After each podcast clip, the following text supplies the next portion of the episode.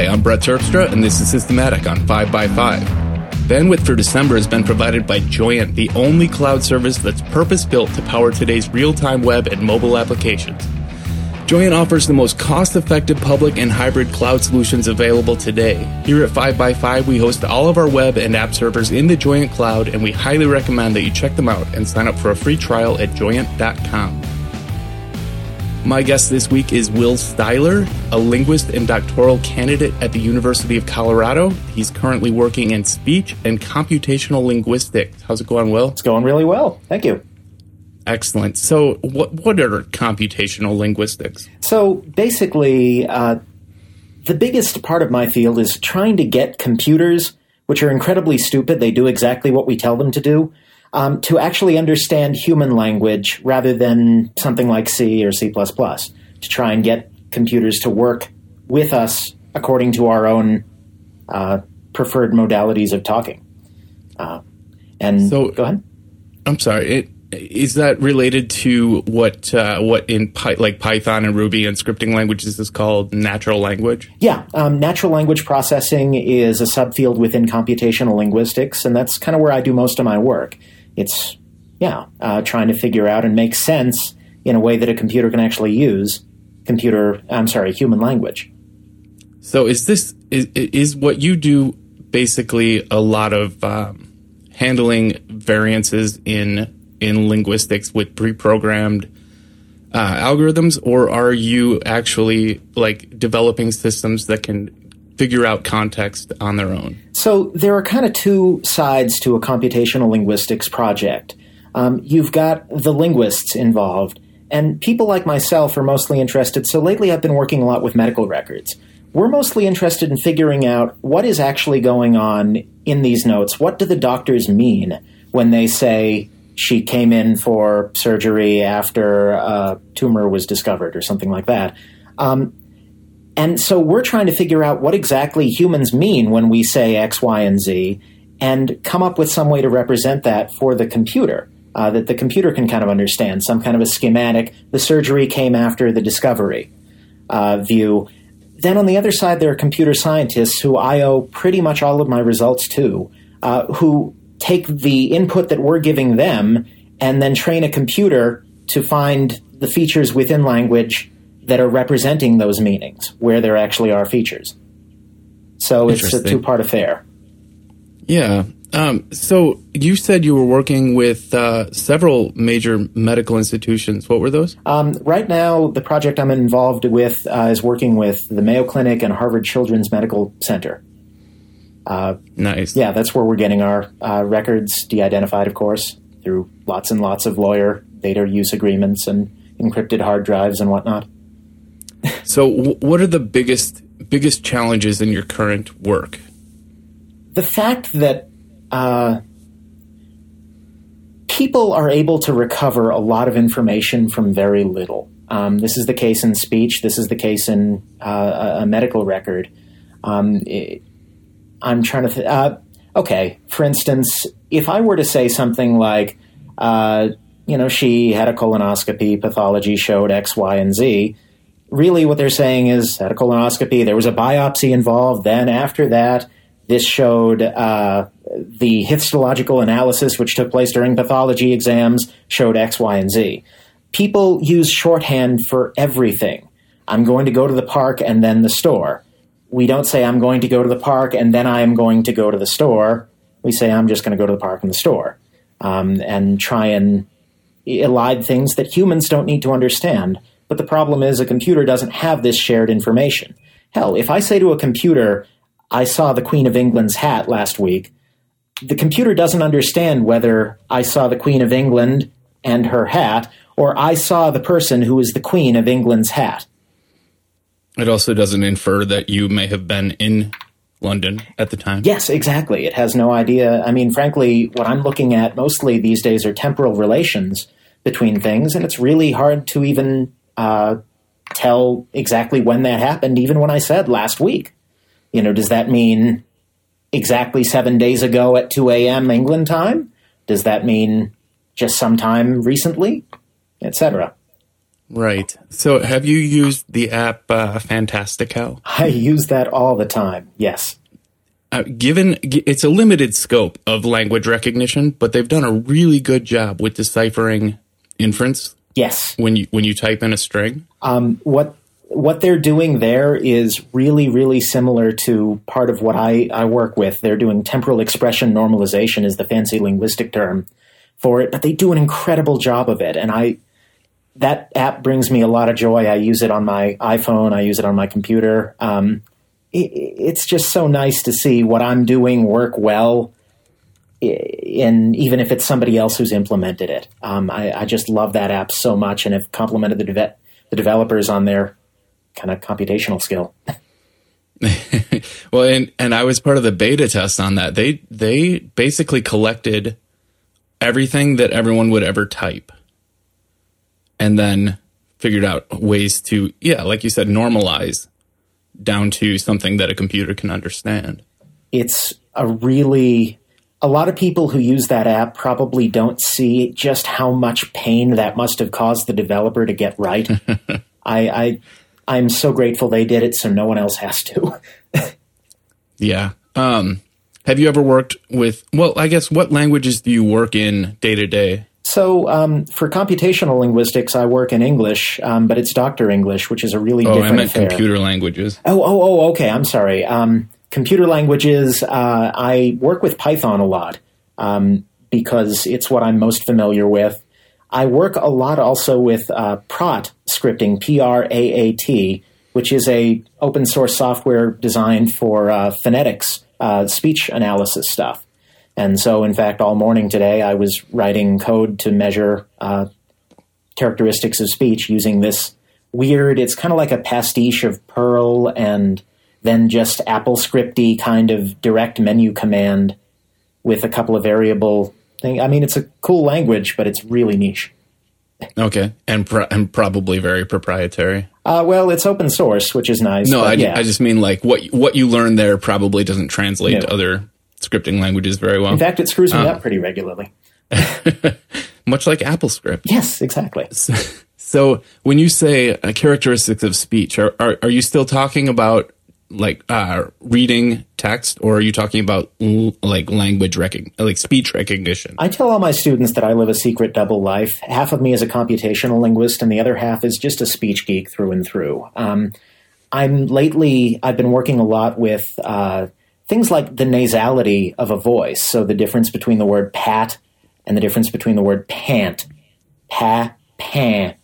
That difference in sound turns out to be really difficult to quantify, to measure. We can hear it really easily. In fact, that's enough to make the difference between two words in a language like French. But I'm trying to figure out better ways to actually measure this for things like speech recognition because Siri working in French or Hindi is going to need to do that. And right now, it doesn't do it well. Have you uh, been to Minnesota? I actually have Rochester. Oh yeah, Mayo. You said yeah. Um, nasality is a uh, it's a fine art here. Pat Pat is actually pronounced Pat. Pat Pat Pat. Yeah. I can't even do it. Oh yeah. It's a it's like bag is bag. We yep. say bag. Yeah. Yeah, that's got to throw things off. Oh, regional accents are just wonderful. I, I have a. I, I was the child who went to the bookstore and found the accent, you know, how to learn a foreign accent tapes. Um, and, you know, so I'm in high school and have five different accents by then. Uh, it comes with the territory of being a speech geek, I think. Can you do a, a like a Scottish brogue? Uh, I can't do Scottish. They, that one has thus far eluded me, but I have a very passable bad Russian accent if you need it. Um, you know, I oh, you're a Minnesotan though. I'm going to get judged for, and this is more of a Wisconsin thing, I think. It's a it's a Wisconsin slash very North Minnesota thing. Yeah, I, I picked that one up in Oshkosh. Yeah, yeah. So that's my travel goal. Like I, I went home to Boston recently to visit family and I, I, told myself I'm going to have a Boston accent by the end of this trip, and uh, need a little bit more time. Only a weekend. do you find uh, Do you find with that uh, with that knowledge that you are easily influenced by the regional dialects around you? Oh yeah, uh, even just the person I'm talking to. Uh, everybody does this. a mirror. It's actually it's a known in linguistics we call it accommodation. People mirror the accent and kind of the speech style of the people around them. Uh, but I, I'm especially uh, the term I use is phonologically vulnerable. I pick up other people's sound systems really easily and almost embarrassingly.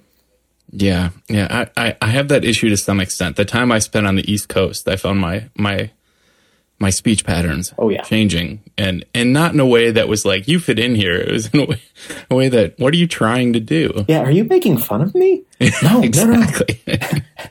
I swear I'm just phonologically weak. if I had only known the words. I- exactly. We have nerdy words for everything. So you do. So you work some with speech recognition. Then A little bit. do you yeah. do that from like a, from a software perspective? Um, I don't code a lot of. Well, okay, I do academic speech recognition, like trying to figure out whether this vowel is more nasal or not than that vowel. I'm not as in, but I know what's being said already.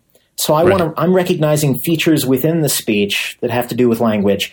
I am not doing uh, like Siri esque kind of speech recognition. Uh, I'm not writing that, but I use it all the time. Uh, and So what does- it all the time too? What does your what does your work with um, with speech characteristic recognition lead to? Like, what is it part of? So basically, you know, okay, you got the word in French. Beau uh, means beautiful, and bon means good. Beau, bon. That's just a nasality difference. If you're writing a program in uh, for speech recognition in French, you need to be able to figure out what the difference between those two things is and measure it. So you can say, oh, okay, it's more likely that that one I just heard, bon, is the second one, the nasal one. So all of the stuff that I'm doing at an academic level can then be picked up by somebody who knows how to do this because all the stuff I do is kind of hacky. It's it doesn't need to run quickly over large amounts of data. It just needs to run overnight on my computer. Um, and you know, I'm not even using the right software. But these kinds of features can be used by other people down the road to actually do real speech recognition. So so it, it's a it's a major component of full on speech recognition. Yeah. We're learning from the kinds of things that the speech recognition engineers are doing and vice versa. They're learning from what linguists are seeing. Very nice. Yeah. All right. Well, I'm going to take our first sponsor break, and then we're going to start some flame wars. Oh, good. Our first sponsor today is Harvest. Harvest has been supporting companies since 2006, starting from the heart of New York City. For seven years, they've been providing reliable and efficient time tracking to creative professionals around the world. We use Harvest here, and it's convenient for us and everyone we work with. Harvest is very simple to use, and you can use it anywhere. Just open it from your web browser, desktop, or your smartphone and start a timer, and now you can get back into the zone. Harvest can track every second that you or your team have been putting into your newest project. All tracked and all tracked hours will appear in their visual time report designed to help finish projects on time and within budget. Harvest allows you to know which clients and projects are actually making you money and which ones are costing you. So at the end of the day, you can send professional invoices to happy clients and get paid. Don't lose track of time. Let Harvest count the seconds while you continue to produce great work. Start your business off on the right foot in 2014. Check out Harvest at getharvest.com and try them out free for 30 days. After the trial period, use the code 5x5 at checkout and receive 50% off your first month. Okay, so if I if I remember uh, your your kind of bio properly, you started uh, on iOS on your mobile phone Yep. and then made a switch to Android. Yep.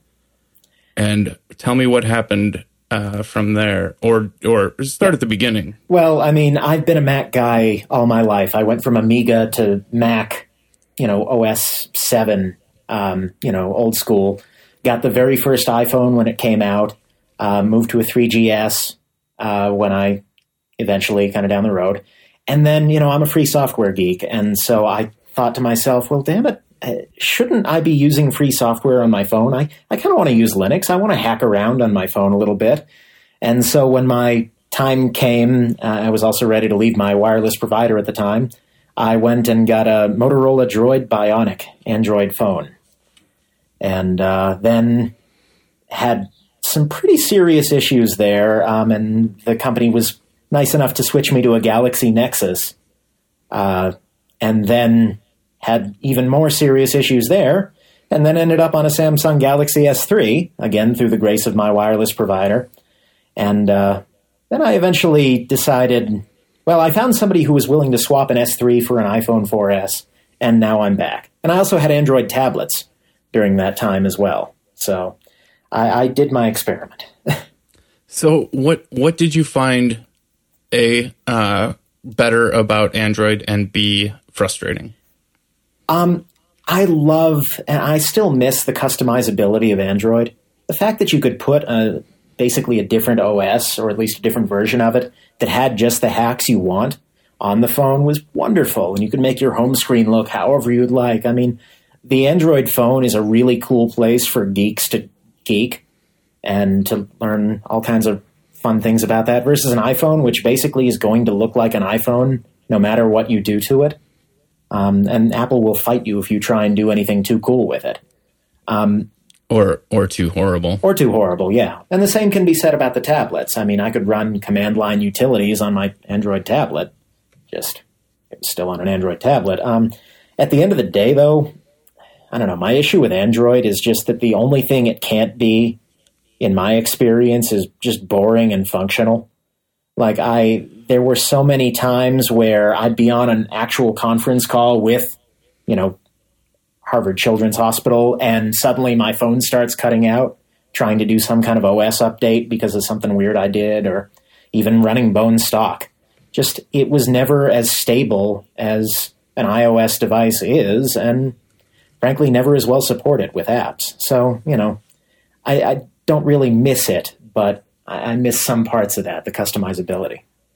I um I have to load up Android phones and tablets uh, as part of testing for my my web development job, and I I have always found them very. Um, I would guess I would use the word clunky, but I've always assumed that's because I'm just so used to iOS, and you know, like I know a certain way of operating. I know where I expect certain keys to be, and that that so so Windows and and Android all feel kind of foreign to me. Did you find after using it for a good period of time that it, it was it was as intuitive to you as iOS was? Yes and no. I mean, it, it definitely by the end of it, I was able to get my Android devices not feeling clunky because I was able to do enough customization to make them as I wanted them, which was nice. Out of the box, yeah, and the other thing is Android is not Android is not Android. Every different manufacturer right. has a different skin for it. Motorola's skin was pretty awful. The Galaxy Nexus was stock, which was actually really good. Like stock Android should not be compared to whatever's on this Samsung, you know, any of their guys. Sure. So, you know, it, the Samsung was a lot clunkier because they put all their crap on, pardon the phrasing, on top of Android, which is a really nice operating system underneath it all. Okay. So. Okay. Yeah, I, have always felt like I haven't given it a fair chance. Like I could, if if I didn't, I don't know, if I didn't have the option of iOS, I think I could be a very happy Android user. Especially given, like I used to, you know, compiling kernels used to be like second nature to me, yeah. but it's not anymore. Like I haven't used Linux since probably since I got my Mac, um, yeah. which would have been about the year uh, 2001. And uh, I, but, but prior to that, I was I was all Linux, and and I did immediately miss that customizability. But now I find a lot more entertainment hacking kind of within the uh, the walled garden. You know, ultimately, I think the walled garden is what angered me most about iOS, and still does. But at the end of the day, it's actually kind of nice in here. Um, oh yeah, like everything's stable.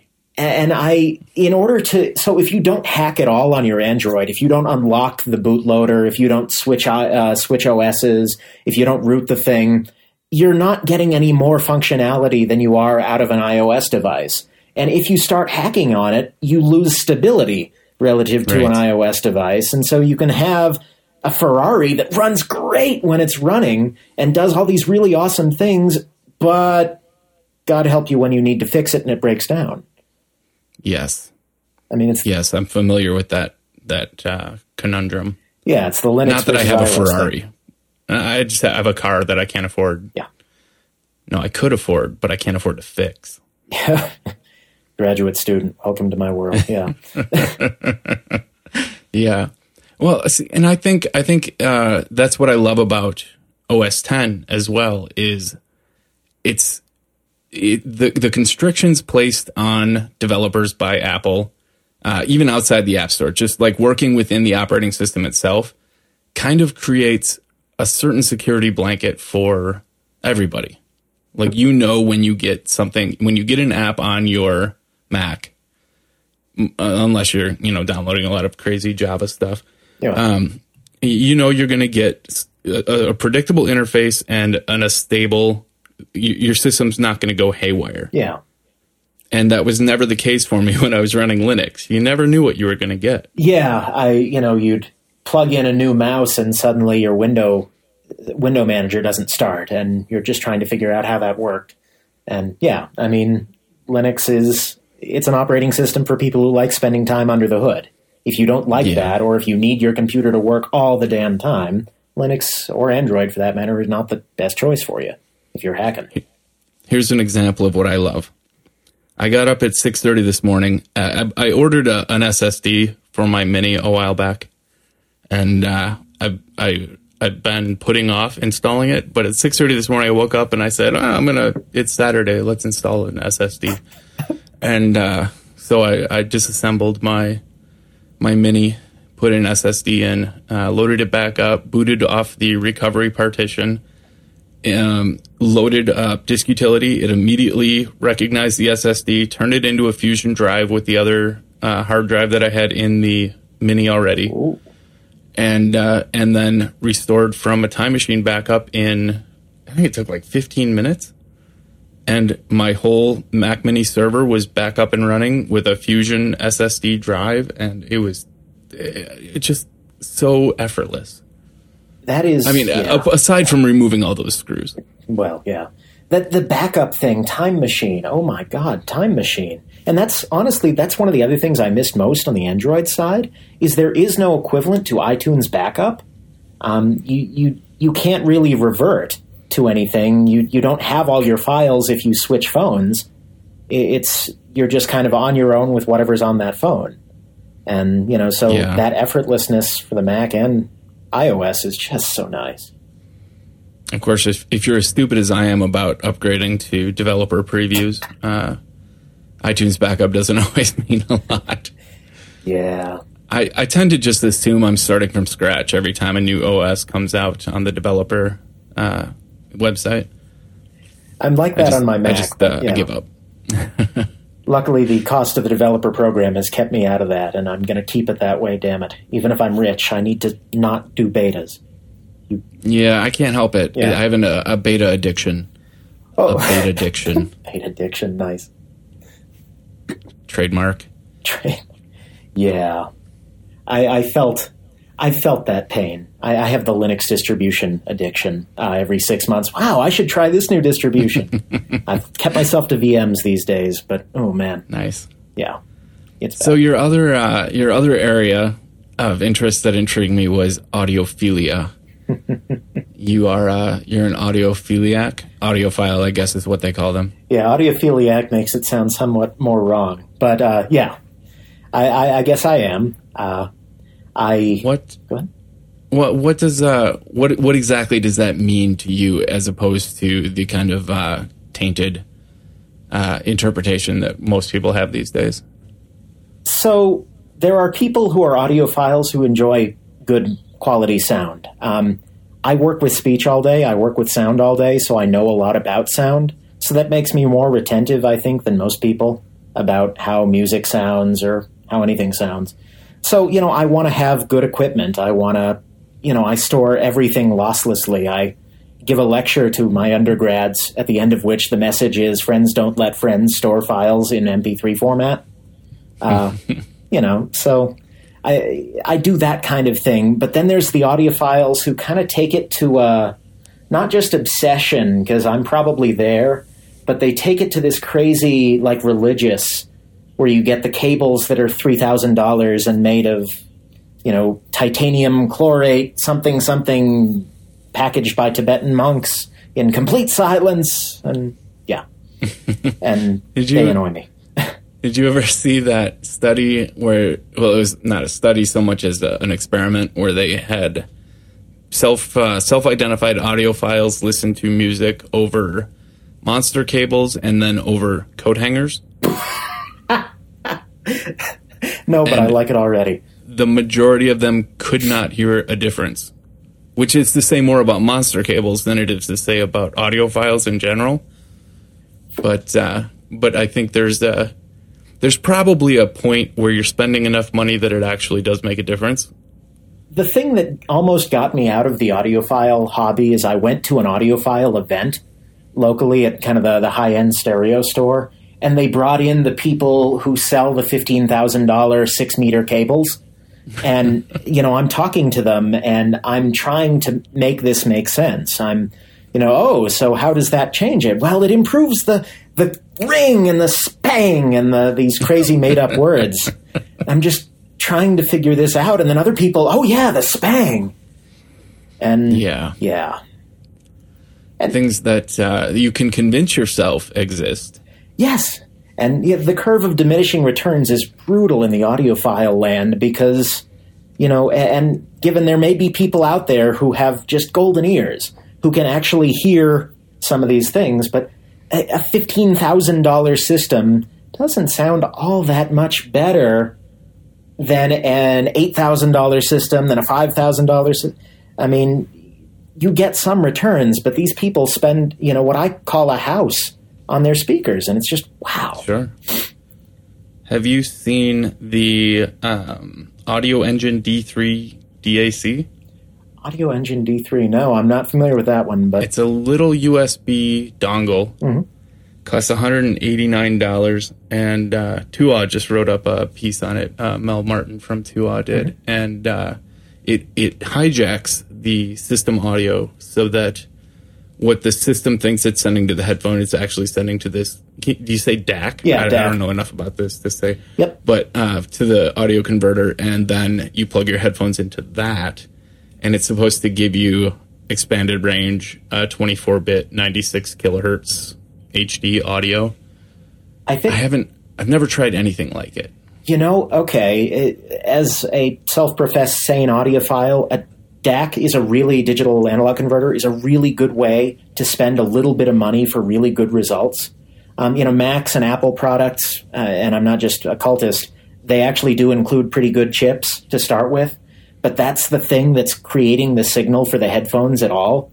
So, you know, with your stereo, if you're listening off of like an Apple TV or something, if you throw a decent DAC in there, you will get a lot of improvement really quickly versus whatever they put in, you know, some random Sony box or something like that. Sure. So, yeah, those are really great little. I use a little headroom DAC and then little amp stacked on top of it for headphones, and then uh, a Cambridge Audio DAC Magic and my actual stereo. So, That sounds like a lot. What, what's your favorite pair of headphones? You know, I'm currently listening to you in a, a set of Sennheiser um, 598 headphones. Um, you can go higher in their range, but I've decided this is where the curve stops for me. They're really nice. They're comfortable. Um, you know, everyone should try an open ear headphone at some point in their life because it just doesn't feel like you've got something on your head that much, um, and you can still hear things from around you, which can be kind of nice. Yeah. See, for me, if I have headphones, if I have over the ear headphones on, chances are I'm recording. And open ear headphones give me too much ghosting. Yeah, oh, definitely. And if you're in But I a definitely, I do appreciate them when I am, for example, flying. yeah, Yeah. yeah, and if you work in an office, you don't necessarily need your next door neighbor listening to Megadeth, or you don't want to be listening to theirs. So, but uh, yeah, they're they're really nice. Um, but everybody headphones, everyone's got a preference. So I have to ask, do you listen to Megadeth? I, I do not know. Uh, that's just my that's my example of loud. I think, like in my head, my prototype for loudness is Megadeth. I'll send you some links. okay. I'll make sure You not don't to know listen to loud the yet. office. Uh, Oh man, you you get some some just like roaring guitar over like 700 BPM drums and just like kick drum just yeah, that's loud and annoying to anyone around you. I, yeah, yeah, yeah. You'll be sitting on the bus and you'll hear that through somebody else's like in the ear earbuds and Mm-hmm. just looking over like, wow, did you ever have hearing? I would be that guy. I would be the guy you'd be asking that about. Hey, um, I, I won't go And- into the whole hearing science thing, but yeah, well, and the worse my hearing gets, the louder I play my music. I have noticed You that too. Yeah. Well, you know, it's obvious, but uh, did you ever see? And, and this is probably the 900th time I brought it up on this show, but it's all gone Pete Tong. Uh, no. It's uh, he's a DJ and he starts going deaf, and he gets to a point where playing one more show is going to render him 100% deaf. Huh. And he does it, and he loses his hearing entirely. And uh, and he ultimately learns to DJ with a pair of flip flops attached to the speakers, and feeling the beat through the floor, and then beat mix or beat matching using like uh, waveforms on screen. You you might enjoy the movie. Is all I'm saying. Oh, that's awesome. I think everyone would enjoy that movie. Oh yeah. I should make that a top pick if I haven't, but not this week. I'll bring it up again. That's awesome. Yeah, uh, it's really. That's something that always kind of drives me vaguely crazy. Um, and especially, okay, in the audiophile, you'll get the people who are really concerned about the high ends, and they'll listen to these gigantic. I mean, their lis- their living room looks like a concert hall with you know the stack of speakers, and they're listening at absurd volumes because they can't hear anything anymore, and they can't hear anything anymore, and they're worried about the high end. You can't hear the high end. Uh, you've Well- you've killed your high end. I see, and that's like orchestra players, like people actually playing stringed instruments in orchestra, often suffer from very high end hearing loss Yeah. because of the harmonics and just the the constant high end that they they have surrounding it, close proximity to their ears. Yeah. Um, I, I, I wonder, like, if you got your sound so realistic that it was like sitting in first chair position in the chamber orchestra, would it ultimately be damaging? Like, isn't there something to be said for the mix and the actual recording process? Oh, for sure. I mean, it, think about all of the movies. I mean, people, some of these people go into like the high end home theater thing and they want their living room to rock when they see an explosion in the movie. Like, no, I don't need that. I like my ears. I mean, anything loud enough to approximate a gunshot in reality just hurt you. Well done. well, and there's a point where we really should be developing technology that it makes you actually feel like you got shot instead of just hearing a gunshot. I think that would add a, a great dimension to cop thrillers. Yeah, I think I'd have to skip that one. I'm, I'm not necessarily looking to get shot anytime soon. Uh, Chicken. Well, I know, I know, but you know, what can I say? That that and the other uh, the the uh, olfactory research that was being done, where they were going to they were going to have movies that put out uh, sprayed scent. Okay, during certain scenes to give you like the well, because olfactory is a very strong sense, so you could really tailor someone's perception of a scene by using olfactory sense. But it seemed very ill conceived, and I'm not the only like the the general consensus was we don't want to smell our movies. yeah, I'm picturing the Star Wars trapped in the garbage compactor scene, and really, I like that scene now. Let's let's leave it be. Yeah, yeah. I think I think the idea of movies has always been very audio and visual. Not always, obviously, not audio, but since movies had audio, I think those two play together very nicely without tying in any of the other senses. I I think yeah, we- we're probably best staying with the two. Um, yeah, I, I, and people talk about the, the realism thing. Even like, okay, I use two channels. I just have two speakers in my living room. Um, I'm not a 18 channel surround sound kind of person, and it's amazing. I think a lot of people go to Best Buy and buy an 18 channel system for a thousand dollars and get bad 18 bad channels, not realizing how much you, you can get a solid 80 or 90% of the surround experience with just two channels if it's done right and, Right. get two really good channels rather than 18 crappy ones. Well, and ultimately, it also comes down to the quality of the input. Yeah. I mean, if you don't have music and and mu- movies that are custom tailored to you know an 18 channel system, you're not going to be making full use of those 18 that you have anyway.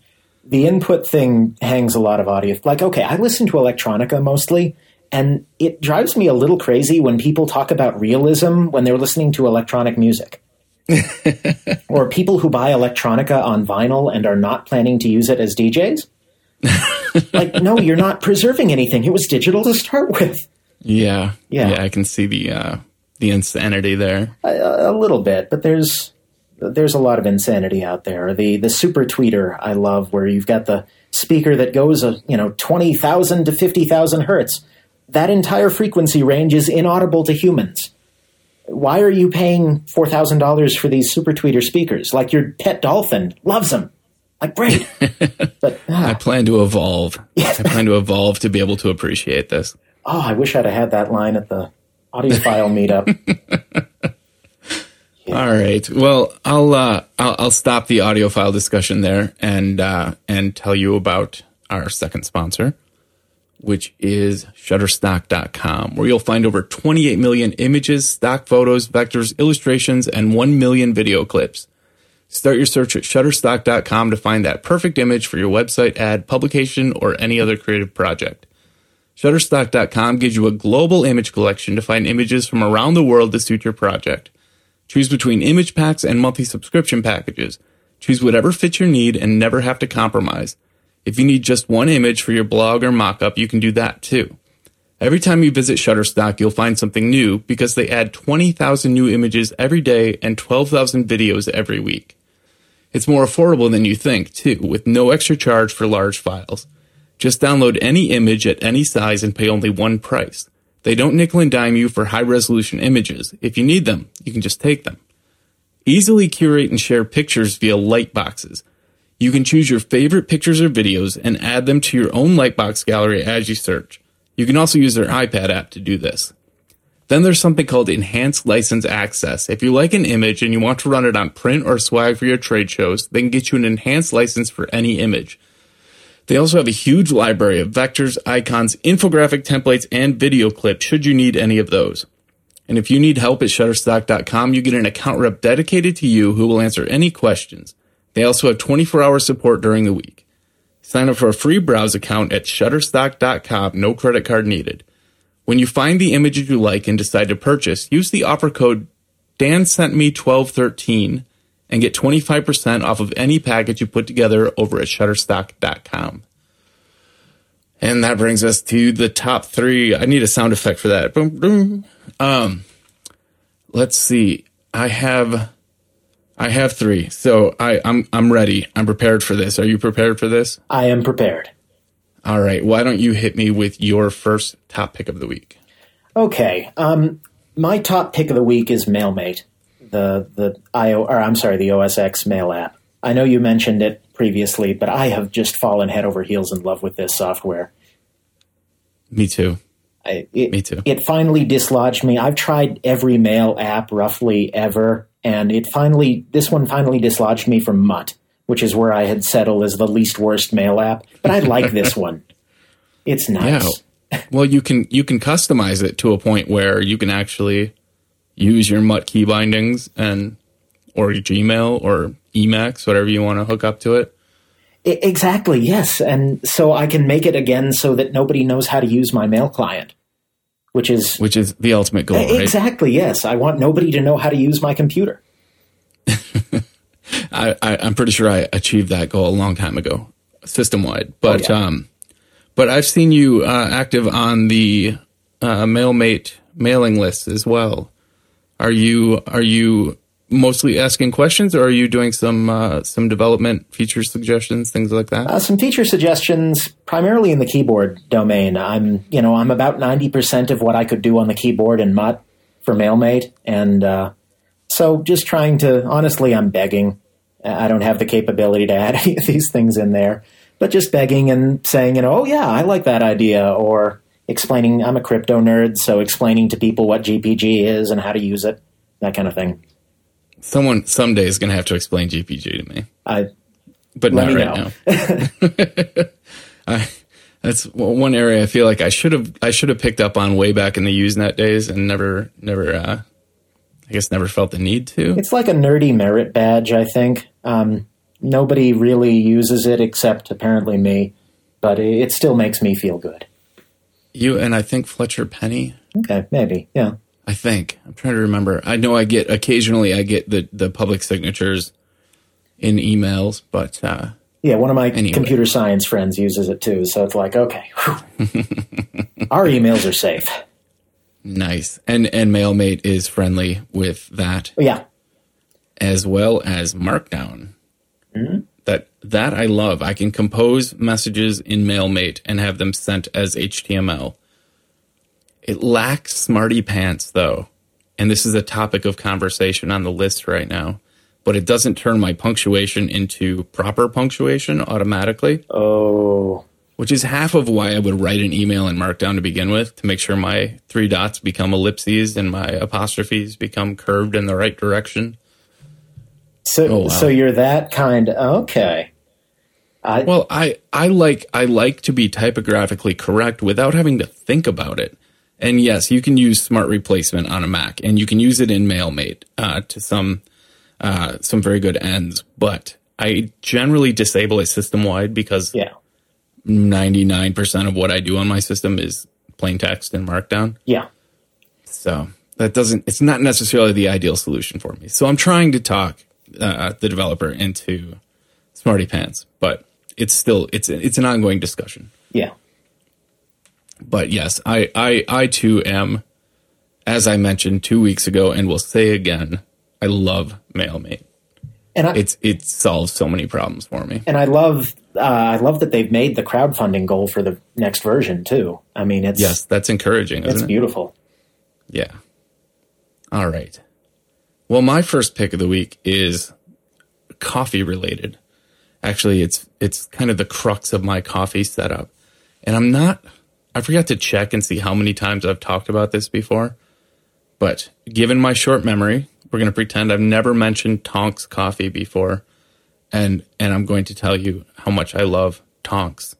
It's uh they they fresh roast their their coffee and ship it same day in airtight packages. So it's like getting really properly roasted coffee fresh from the roaster. Um, and and I I love it because uh, no offense to any of the coffee houses in town, but nobody around here in little Winona, Minnesota seems to know how to roast coffee correctly. And Tonx does. And Tonx, for an affordable subscription price, sends me my coffee every two weeks. Love it. You a coffee guy? Uh, my With your audiophiliism? No, my entire city though appears to be part of the the coffee cult. Um, there are more coffee roasters than I can count offhand. So I, I, I just I that's not a culture I quite understand. I'm like a, a tea or apple cider kind of guy, I, or a diet Mountain Dew guy if I need caffeine. Which Well, you know, tea's a whole culture too. Yeah, Unless you're just like an Earl Grey guy. Are you just an Earl Grey guy? I, I'm more of a celestial seasonings guy. Just like Oh, okay, did you just say herbal tea? I, I did just say herbal tea, like vanilla rooibos. You can you can tear my red tea from my cold dead hands. Just saying. All right. You can have that with your monster cables and Oh no, you did. For a long time, I Um, used actual house wiring to connect my speaker to my amplifier, like the Romex you pull out of your wall. yeah, fair enough. Worked. Anyways, Coat hangers. coat hangers, exactly. All right. So what's your second pick? My second pick's got to be Pandoc, the uh, All right. document translation. Well, not really translation. That's a good way to characterize it. It's a markup processor. Ooh, that's that's pretty. Yes, that. I, it's what I'm actually using to write my dissertation. Um, I'm writing my whole dissertation in Markdown using things like TextMate and Marked or Editorial on my iPad, and then I just throw it through Pandoc to turn all the markdown into LaTeX, and then process the LaTeX, and I've got a pretty dissertation that didn't wasn't terrible to write, um, and I use Sure. it to make my web page and everything like that. So I, I just love Pandoc. What's interesting to me about Pandoc versus other processors is that it does a certain amount of normalization of syntax. And so you can write, you have some options when it comes to how you want to format header IDs and things like that. Yeah, And it pr- provides a lot of uh, like conversion options as well. yeah, you can take like a, a file as your header and as your footer for it, and yeah, I've I've just loved it. I mean, everything I've set out to do using Pandoc, I've been able to do, and it been able to do well. I, I I've just fallen in love. I would cry so hard if that disappeared tomorrow. Well, and it's been suggested to me many times that I embed Pandoc with various projects, including Marked, and Pandoc is huge. It's a it's a big Yeah. download. Um, it's not something that I can easily embed, and I'm not even I've never even looked into the licensing issues. But uh, I think you need like a whole Haskell interpreter to use it and yeah, whatnot. Yeah, but it is it's very powerful, and and by default it can convert all kinds of formats, not just Markdown, to all kinds of formats. and with a pretty good set of the tags too. And it doesn't, for instance, it doesn't puke if I've got a random um, BibTeX citation in my Markdown, Right. etc. And I can drop entire like charts in LaTeX in the middle of Panda. Oh man. Anyways, Smart. yeah, I'm I'm a fanboy. It is smart.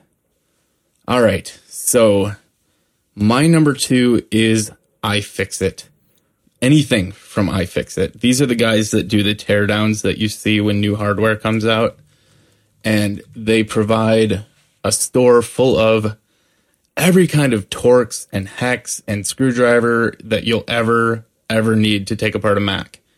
Um, like for $65, you can get the ProTech toolkit, which it's literally everything I can imagine you would need to to disassemble, and repair, and reassemble Macs, iPhones, uh, laptops, etc. And uh, when I did my SSD and my Mini this morning, I used the iFixit toolkit. Um, I don't remember which one I had. I think it was the SSD install toolkit or something like that.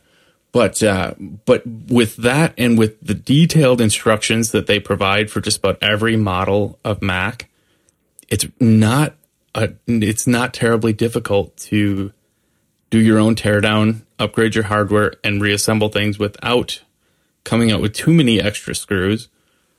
Depends on your skill level. Mine is not high these days with the uh, the hardware, but but I did a good job, and my my Mac Mini is running wonderfully right now. As a linguist, I mostly appreciate their popularizing the term spudger. I, I just Where does that come from? I have absolutely no idea, but I just love it, and I wish I could use use it more often. It's just in every one of their teardowns, they've got a trusty spudger yeah, involved, and, and and I did. I found the spudger extremely useful today for pulling uh, hard drive harnesses off of logic boards and oh yeah, prying things apart without scratching and breaking them. like I want to start using that term more. Like, would you hand me the really big spudger? You mean the spatula? No, I mean, Uh, you could try it. Yeah. I mean, you could see how it goes over. I'm not sure what kind of luck you're going to have with that, but eh, I'm trying. I'm looking right now to see if you can actually just buy a spudger. I don't think so. I think you have to get it as part of a kit. I could be wrong. that's how they lure you in. Uh, you start with the spudger. Yeah. Anyway, for anyone wondering, anyone wondering, a spudger is like a hard plastic. it's got a pointy end and a flat end, and it's made for pushing, pulling, prying uh, wires and and fragile things. And you've you've seen these everywhere. It's just nobody quite knows what to call it. But spudger now, I know. I, and I don't know if iFixit created that term. I mean, Oh. it might be a very technical term that I'm not familiar with, but I'll give It doesn't credit. sound technical, but I'm sure there are other correlating words that I would also find humorous. Spudger. Okay. So yeah, I my, my pick is iFixit in general. These guys, if you have to take apart a Mac, this is where you're going to go. So I'll just link iFixit as a whole. All right. So what's your third pick? My third pick is going to be Slate, which is uh, an open source window manager thing for OS X. Um, it's kind of like the Xmonad tiling window manager thing, but it lets me, for instance, bind command right arrow to move this window to half of my screen, command left arrow to the left half, command up gives it the middle. And it's just, it's one of those things like I don't like using the mouse where I can avoid it. And this saves me so much time because I can just move things around and command option up gives me the right, the topmost half of the right side of my screen. And it, it, it's like it gives me a lot of the joy that like a tiling window manager, an Xmonad or something like that gives me on Linux, but for the Mac, and it, and it's free, and it's text file configured and everything. It's nerdy. Yeah, I was looking at this one a while ago. It is it is very nerdy. Um, I, I feel obligated to ask you if you've tried Moom.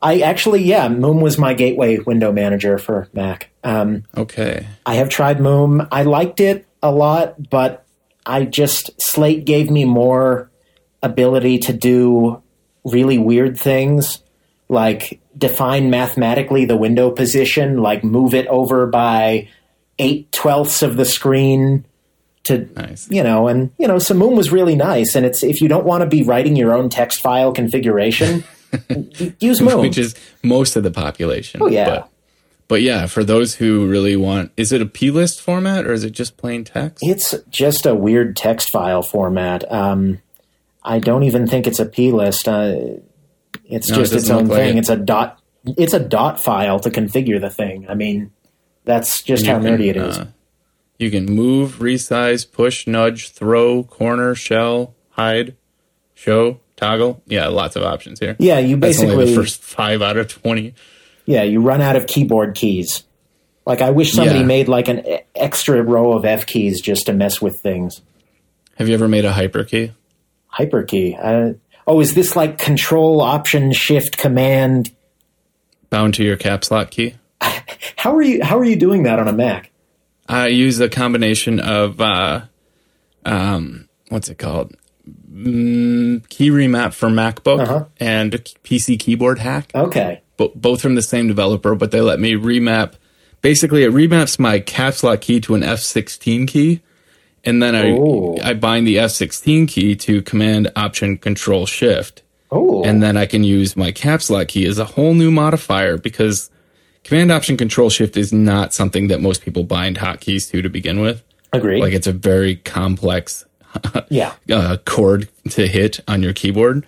So that leaves basically my whole keyboard open for new key bindings. I've I've had mine as um, escape. My caps lock has been escape for many years. Um, my well, and that's the beauty of my setup is if I tap my caps lock, it is escape, oh, which is great in Vim. But if I hold it, then it's the it's the more complex hotkey combo. dude. Okay, I know what I'm doing this evening.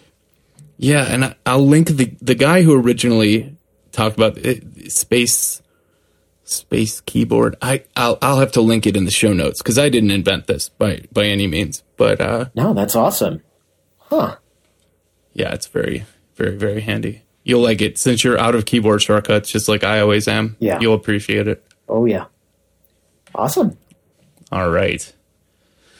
I have to make a quick note because I'll forget to link that now. I always say, yeah, I'll link that in the show notes. And then, okay, note made. My third pick, and this came up because we were talking Keynote before the show, and I didn't have a third pick at the time, um, is Reveal.js.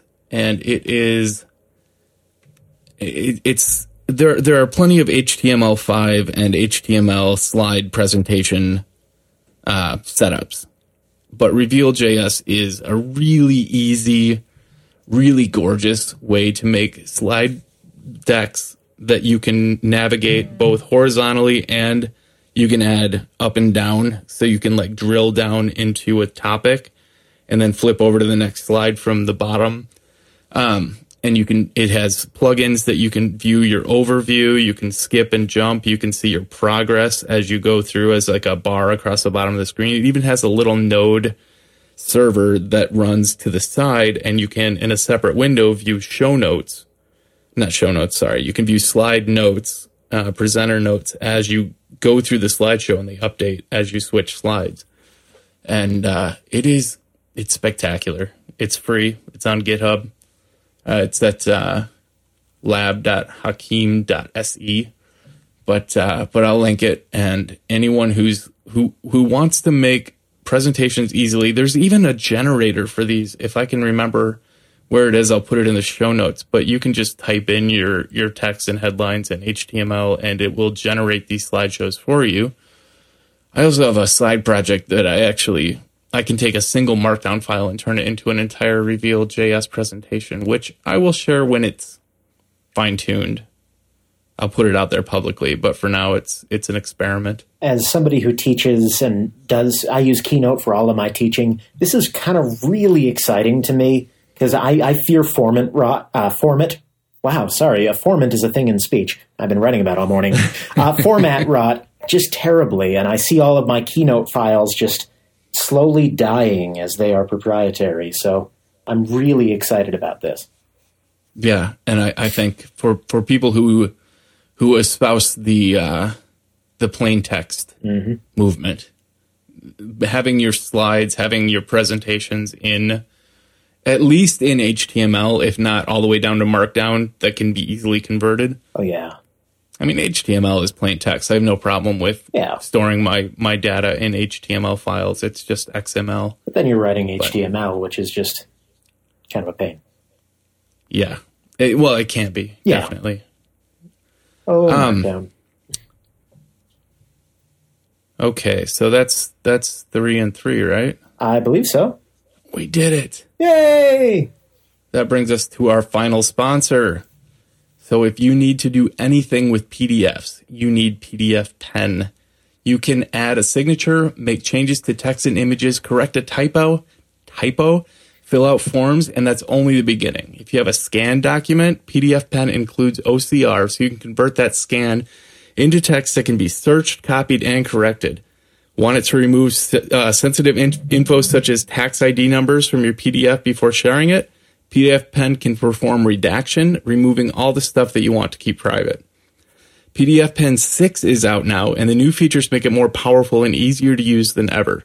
The interface and tools have been updated, improved, and improved, and now you can export your PDFs to Microsoft Word format for sharing or editing. And big news, Smile has something new. It's PDF Pen Scan Plus. Uh, now you can have the power of your office right in your pocket. Uh, so you can scan contracts, invoices, or receipts as PDFs using your iPhone or your iPad. Uh, you can use the OCR then to make that scanned image into editable text. And you can get that right now for $4.99 in the App Store. And if you go to smilesoftware.com slash 5x5, you can watch an awesome video by my buddy David Sparks about PDF Pen Scan Plus. Uh, you can get PDF Pen for Mac for $60 in the Mac App Store or directly from Smile. Um, you can also buy PDF Pen Pro for $100 and get advanced features like form creation tools and document permission settings. You can find out more about all of this at smilesoftware.com slash 5x5. All right. And now the sign off. Awesome. So, Will, you can be found on app.net as at vowels, V O W E L S. Yep. Is that right? This is true. And you also have a website at savethevowels.org. Yes, I sure do. No one ever and forgets it, my email address. nice. Um, is there anywhere else that you want people to be able to find you? Um, you can look at my language related bloggings at uh, Notes from a Linguistic Mystic. Just Google it, and I talk all about random things going on in language. And uh, aside from that, savethevowels.org will get you there. Nice. All right. Whoa. And well, and I'm Brett Terpstra. I'm at brettterpstra.com and ttscoff everywhere. And I want to mention that I'm currently uh, running a casting call for Systematic. and I'm getting a ton of great submissions. And if you would like to be included in, well, it's kind of an audition process, but uh, if you go to brettterpstra.com slash audio drop, you can put a, uh, a two to five minute audio file. Uh, just sit down, record yourself, tell me about yourself, tell me about what you do, why you think you'd be an interesting guest, and just drop the audio file into the web page there, and I will get it as an email. And uh, if uh, if it's exciting, if it's intriguing, I'd be more than happy to have new and interesting people on the show. So don't hesitate to uh, to check that out and let me know who you are. And that brings us to the end. Thanks a ton for being here, Will. Yeah, thanks for having me. Yeah, that was a good time. Um, I will see everybody in about one week. Thank you for listening.